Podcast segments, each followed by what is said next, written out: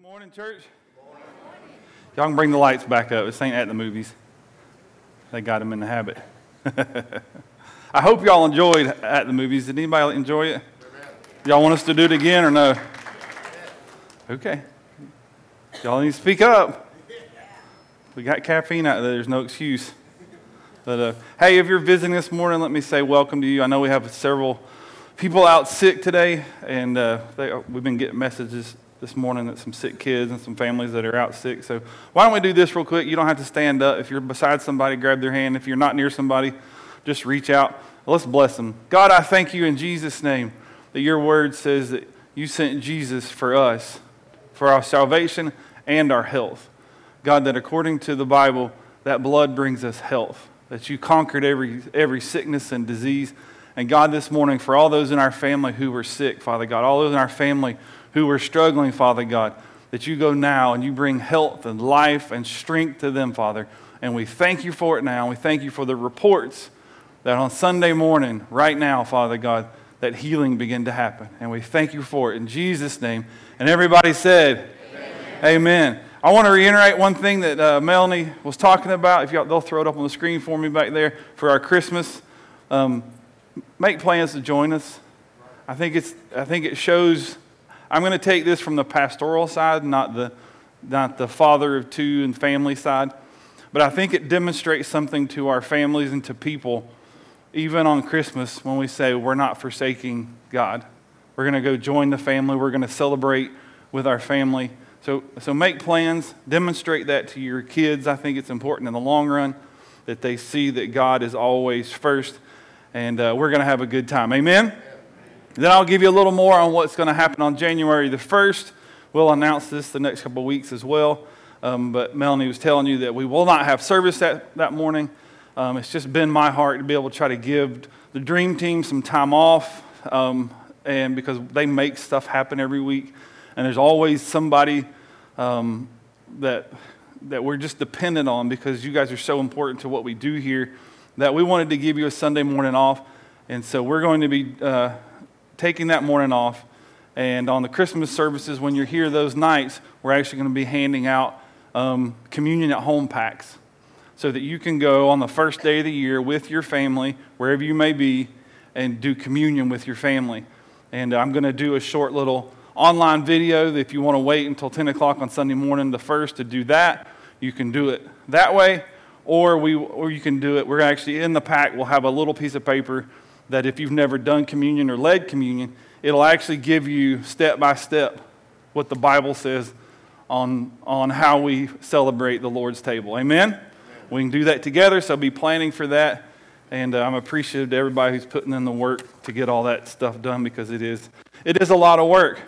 We're going to do a series this morning and next week that will lead us up to Christmas called Fear Not, as you saw in the, in the opener. I was reading the over, which I try to do every year. Um, and I end up reading it ahead of time just to, because I'm trying to study, but read over the Christmas story. And in the Christmas story, um, I noticed something that uh, I've seen before, but never really just pondered how it affected these people. But there's three different cases where the angel Gabriel, the Bible the, tells us of the angels, there were, there were three main angels. One of them was uh, was Satan, who was the worship, basically the worship leader of heaven. He got too big for his britches. God kicked him out. Then there was another one, and one of the other ones, his name is Gabriel. The Bible calls Gabriel the messenger of God. Anytime in the Bible, before, in the, especially in the Old Testament, the Bible referred to the angel delivering a message. That was Gabriel. And in the New Testament, the Bible tells us during the Christmas story that he showed up to deliver a message to three different people, four if you count, if you remember the story of John the Baptist, when, when John the Baptist's father was arguing about what they would call him. If you remember the story, God made him mute until he agreed to, to call him John. He writes down his name is John, and then he can speak again.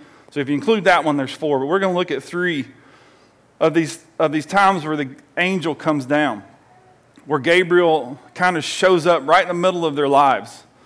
And he says to them, and I'm paraphrasing it, he says to them, Fear not. Hey, don't be afraid. it's going to work out. But he appears to Mary, to, to Mary and Joseph, and to the shepherds, all individually.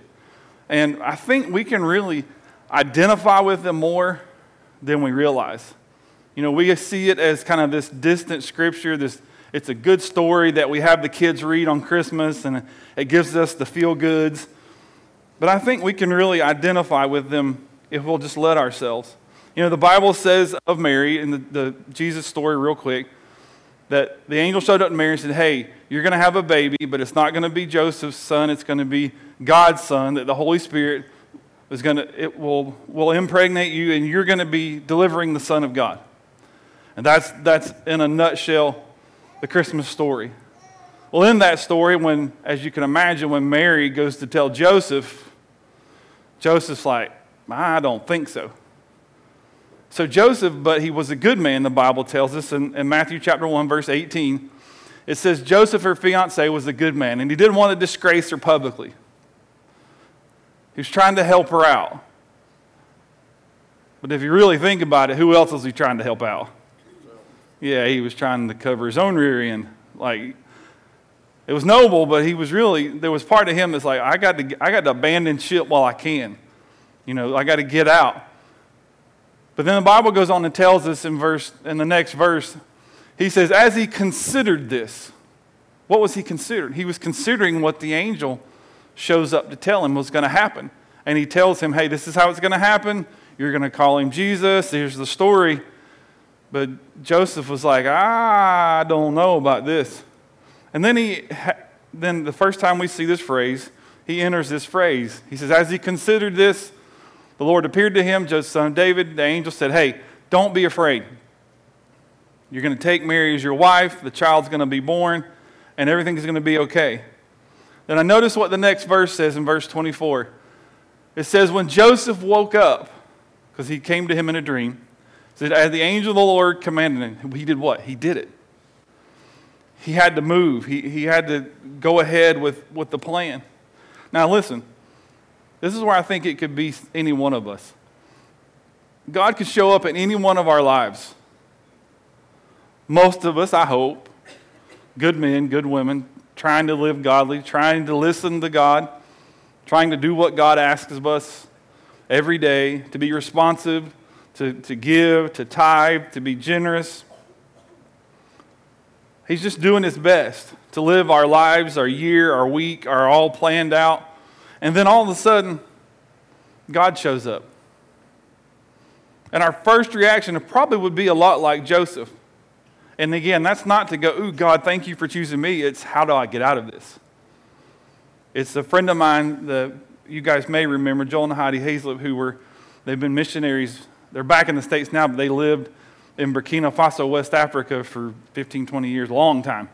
And I always joked with him, when you asked God, when you told God you'd do whatever He asked you to do, did you ever think about bailing when, he, when his first response to you was, You're literally going to Africa in the middle of nowhere? And in his case, it was no. But I have to think that's the exception to the rule that a lot of us would be if God said, This is what I'm about to do in your life, and this is what I'm going to ask you to do for me, that we would be in fear. That our first reaction is fear to abandon ship, to get out. Because here's what the truth is the devil sets fear against our faith. God says, I'm going to ask you to do this. You're going to have to do it in faith. And the devil immediately puts up, puts up fear to say to us, Oh, you can't do that. It's never going to work. They're going to make fun of you. Everybody in Sylvania is going to know you're a nutcase, right? You really believe that Jesus can heal. You really believe that God's got something bigger in this world for you to be a part of. He wants us to fear anything we face, really jobs, marriage. Is anybody bothered by the, uh, this? Is a look into my, to who Clint is. Is anybody bothered by things they can't control? Y'all are nodding, but nobody's raising their hand. Yes. I hate it. I hate not being, not being able to fix things. And when they're not in my control, it makes it even worse.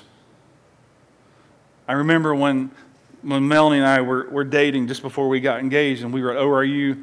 Probably heard me tell this story many times, but we were at ORU, and she was a dorm director, dorm RA, head RA, something in the dorm, and she was in an all girls dorm that I couldn't get in. And she was sick. And here I am trying to play the good boyfriend, the good soon to be fiance, and I'm trying to like go take care of her and send her chicken noodle soup and medicine and all, and I can't get to her. And I would have to resort to finding other girls going into the dorm and like bribing them, hey, I need you to take this to the fifth floor room, whatever, whatever, and go take it to her because I can't get there. I need you to help me. And I'd throw the pity party on them, just not being in control. The devil sets this fear up against my faith. Now, did I have to get to her to believe that God could heal her? No. But this fear of mine that I'm not in control just made it things worse for me. It even sets us up, though, to fear what God wants us to do. The things that God may ask of us or is asking of us to do. See, Joseph and Mary had to be afraid of what people thought, right? They had to be afraid of, of what their reputation was. They're worried about people, what they think about them. I don't know if this sounds familiar to you, but think about today's society that we're all this way. That every post we do, everything we post on the internet, every fish lip, every picture of your kid eating what he's had been eating the, the 15 days before, every picture of, I was laughing last night as we were in, in town for the Christmas thing and had the new big Christmas tree in town. And Melanie looked at Mabel and said, Okay, why don't you run over there with Emma and we're going to take a picture in front of the tree. Of course, Mabel, being 13, refused. Like, ain't no way, it ain't happening. But then all families all night long, and y'all are all posting them all night long. Here's my happy family in front of the tree. Here's my happy family in front of the tree. Is there anything wrong with that? No. But if we're honest, we're trying to communicate to people to get you to think about me in a certain way because this is true that everything we post has one soul. And no, I didn't misspell it one sole purpose is that we're trying to get you to think about our soul, who we are, the real me, in a certain way, right? I know I'm right. Y'all can just agree with me. Because we all do it. We all choose our social media, we choose what we wear, we choose everything about it so that people think about us in a certain way. What's the devil using that for now? Well, now he's trying to get what you think to over, override your faith. Because fear is overcome by faith. He wants to, we are attempting to try to get the world to see the way, us the way we want to be seen. Because we're terrified if they don't. And a lot of us won't do what God asks us to do because we're too afraid of what people think.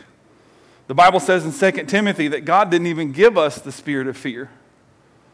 But He said, I'm going to give you power, and love, and this, this version says self discipline, one version says a sound mind to go do what I've asked you to do. And I'm convinced Joseph and Mary had to be going through this. Look what the Bible says in 1 John 5. This is out of the message paraphrase. It says, Every God begotten person, every person who knows God, conquers the world's ways. So you're going to have to fight against it. You're going to have to fight against the, the world's trying to trying to uh, get you to see pictures their way, see life their way. Look what it says how, that, how you conquer. The conquering power that brings the world to its knees is our, say it with me. Come on, say it with me. Our faith. faith. The person who wins out simply over the world's ways, the one who believes in Jesus. And see, the devil is setting everything against us. And I'm, i know he had to be with, with uh, Joseph and Mary, putting everything against them. They were just once again trying to follow the rules, trying to follow what God had for them to do. Follow for them would have been within the Jewish context. In the Jewish tradition, marriage actually has three distinct parts. The first part, and uh, if y'all can imagine doing this today, the first part is both families and parents have to agree. They say, This, I'm going to give Joseph, we're going to give Mary, and we, we're approving and they would make a formal announcement. This, we approve. The second, the second stage, which was the stage they were in when the angels showed up, was the public announcement stage. They agree, we make an announcement. The third was actually the ceremony, which we would know as a ceremony, and then that's when they would live their lives together. up until that point, they were not, they were not together and they were very strict about when they could be together. So I want you to think about what was asked of these two. Think about it in the context of our lives. That God shows up asking something of you, and it may be the first time. From what the Bible tells us, it doesn't tell us really either way if this was the first time that Joseph and or Mary had, had felt like God had given them some direction. But nonetheless, if it's our first time, I can imagine it would be quite an experience. And it wasn't just like God showed up and said, Listen, I just I want you to put five extra dollars in the offering, or I want you to go pray for the person at Food Line. I want you to do something like that. To me, fairly simple. The Bible says God said, No, I'm going to show up, and oh, by the way, you're going to have my son, and he's the Savior of the world. You know, let's start with something small. I had, it had to be a big deal to them. So, what makes us so afraid of God's plans?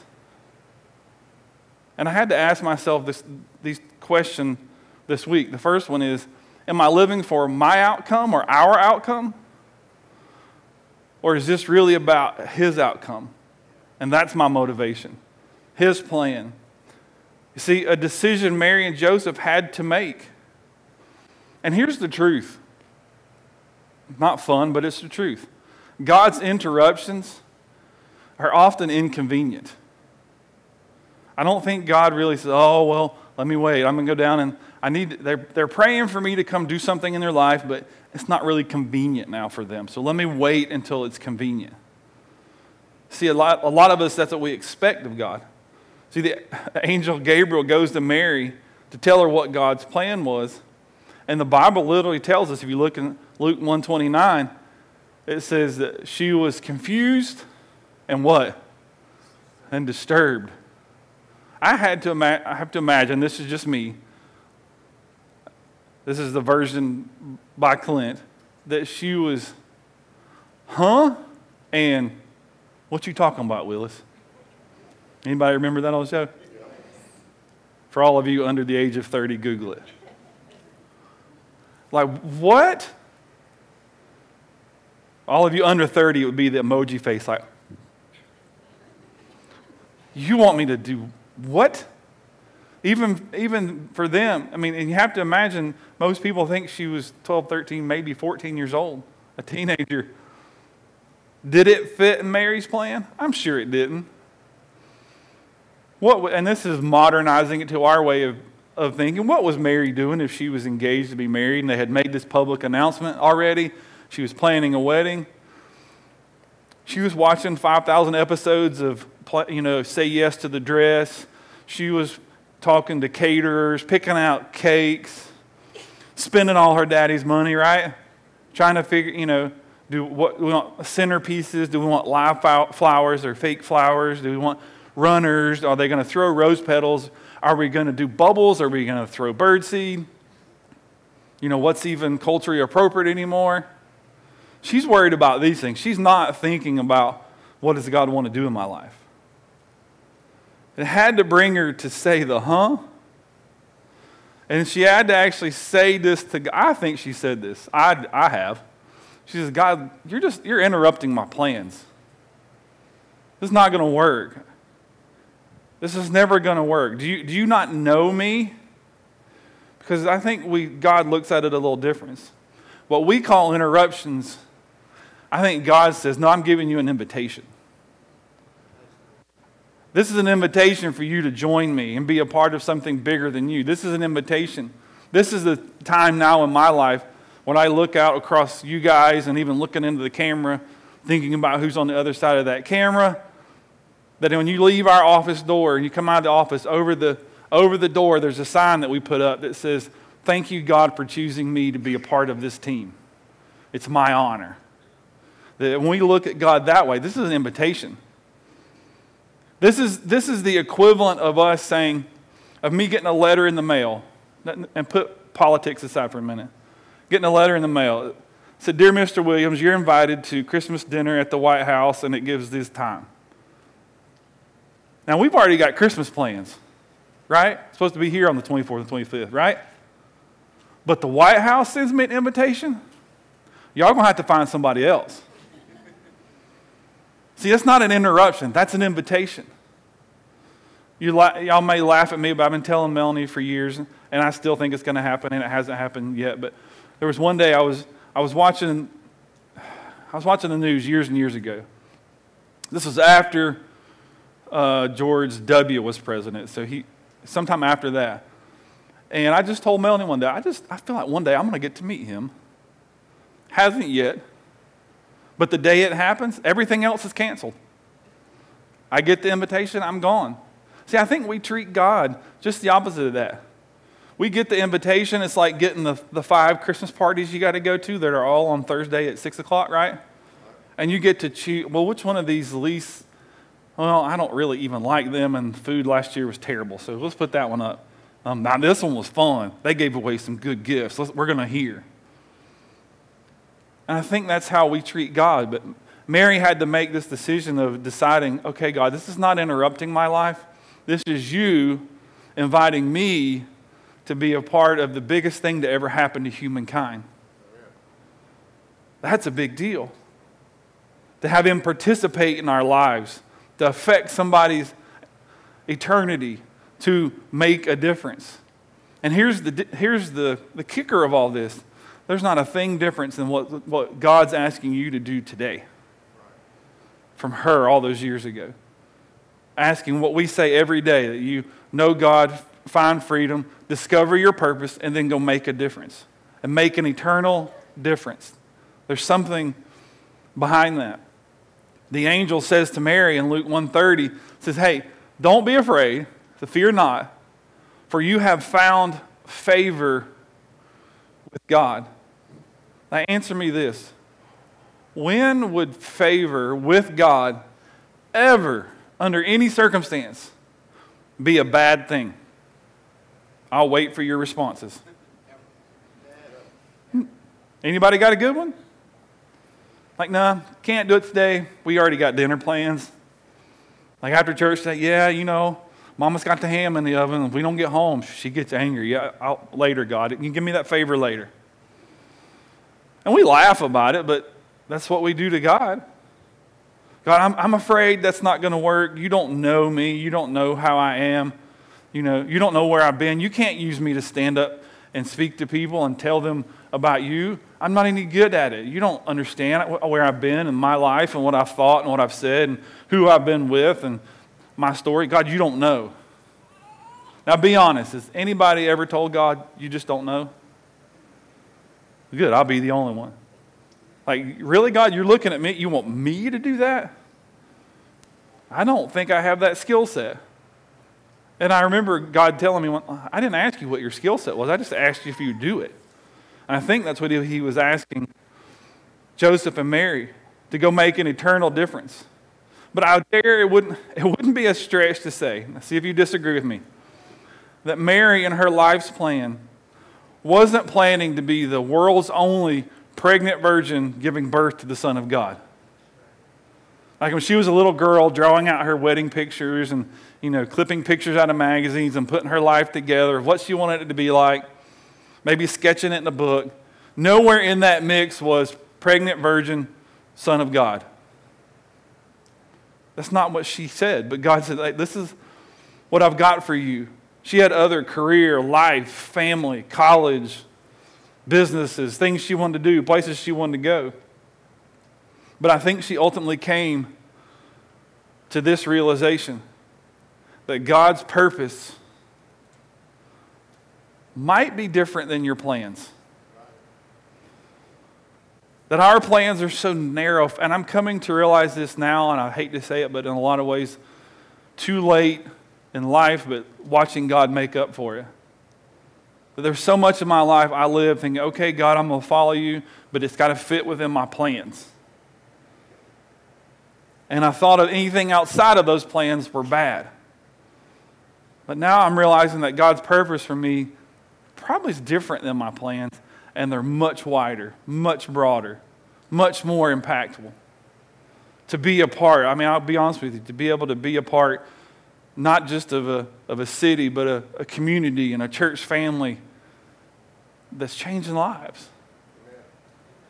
That's, that's pulling people back from the brink of ending their lives. That's pulling people back from the brink of divorce. That's, that's believing for healing. That's ministering to kids over there who maybe have never known this, the love that you and I know. That we get to be a part of it. We have all these things in our life, but yet we still ask God, why? But you know what? So did Mary. Look at Luke 1 34. Mary asked the angel, Huh? How can this happen? And she makes this statement again. We all do this. Again, we tell God what he already knows. You think God in heaven went, huh? Man, this ruins my plan.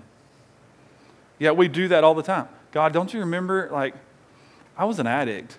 Don't you remember, God? Like, I was messing around, sleeping around. Don't you remember, God? I was a thief. Don't you remember, God? I've been to prison. Don't you remember, God? All these reasons why we can't do something. And I think God responds much in the same way to all of us. It's not insane. This is what I've asked you to do. God, do you know what I'm about to do in my life? Mary, would I, hey, my marriage hadn't even happened. Marriage is not even a complete. I can't do this yet. What are people going to think of me? See, the bottom line for this today that as Christians, the Bible says that God has something for us. He's orchestrated opportunities. I call them, I call them divine crossroads. And I don't know if you've been to one yet, but if you haven't, you will, because my prayer today is that God give you one. I think Mary had this divine crossroad. Her life, God's plan. And we see it like this and God coming over, but I don't think it was that way. I think God had their plans and he was just waiting for that right moment, for that right person to show up. And my, my, my request to God for you for this Christmas season is that you come to one of those crossroads. Ushers, you can do your thing. You come to one of those times and when you say, God, there's no, no denying. You've asked me to do something, and I, and I need to make a decision now to follow. And Mary had that. Mary had that decision to make.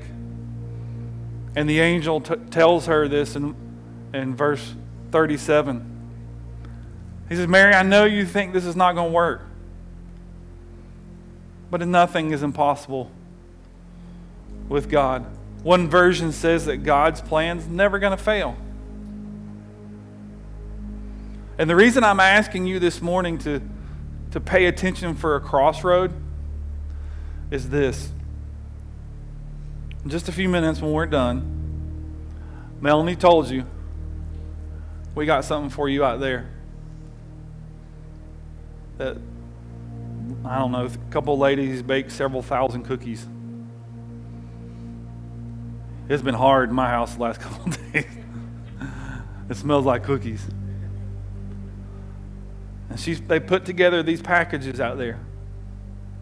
And what I'm asking God to do is to bring somebody who needs to know the same love that you know, and you, with your little care gift, and just like the angel did, God's going to show up. Amen. Sometime this week, maybe next week.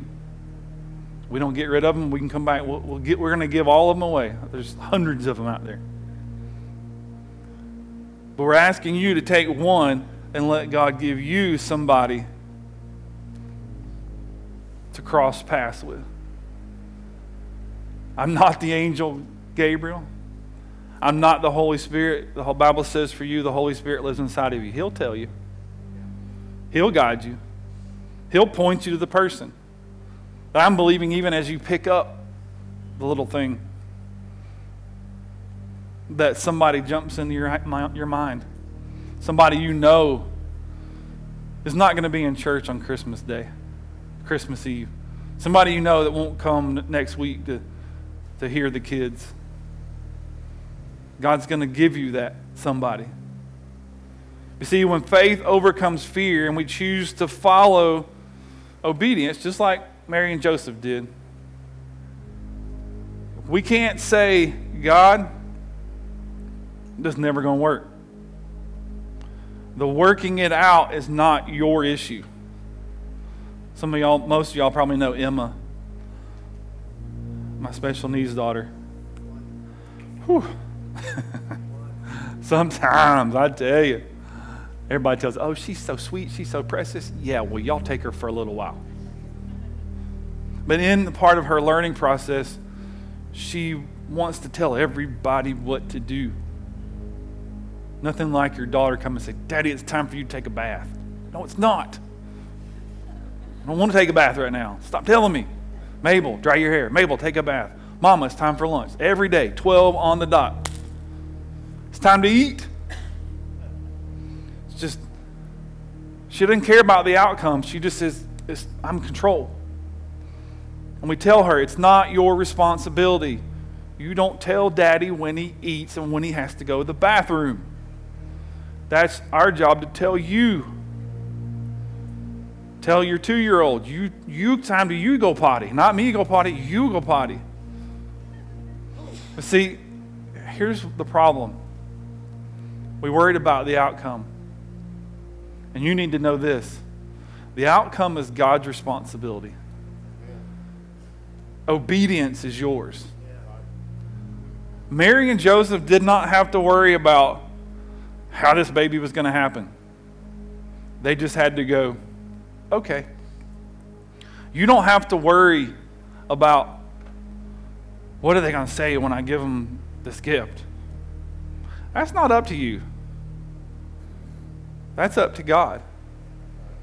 We're going to pray just a minute before we sing again.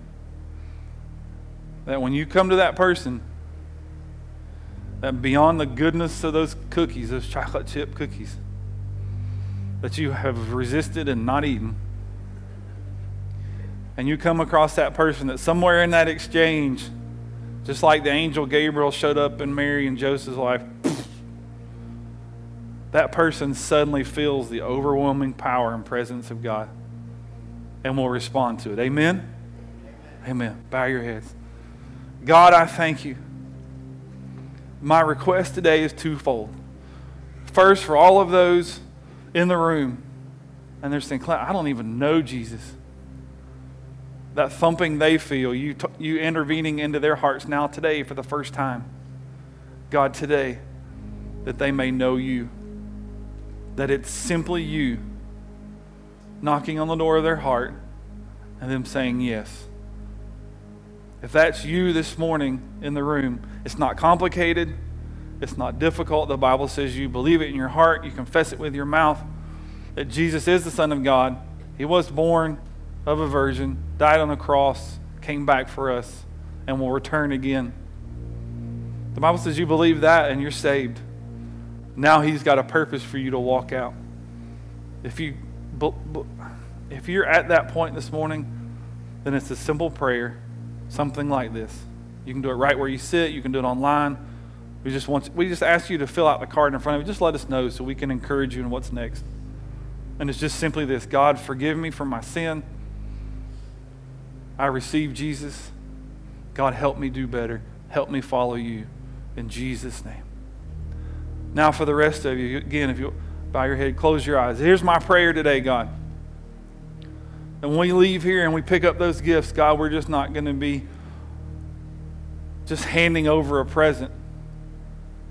God, but when we leave here, we're going to be intervening in somebody's life, just like you showed up into Joseph and Mary's, just like you showed up into ours.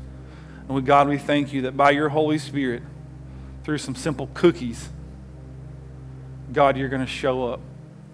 And there are going to be people who show up here because we decided in that crossroad, in that, that point in life where, God, you intersected our lives, that divine crossroad, God, we're obedient, God, and you're going to take care of the outcome. People are going to show up here. People are going to meet you. People are going to find healing, find freedom. Because we decided, God, in celebrating the birth of your son, to put hands and feet to it and show people your love. And God, for every person that shows up, we're going to give you glory, we're going to give you honor, we're going to give you praise. We begin to speak the name of Jesus into our community, and we thank you, God, that it's going to come back in the form of souls and people and life. And we thank you for it now. In Jesus' name. And everybody said,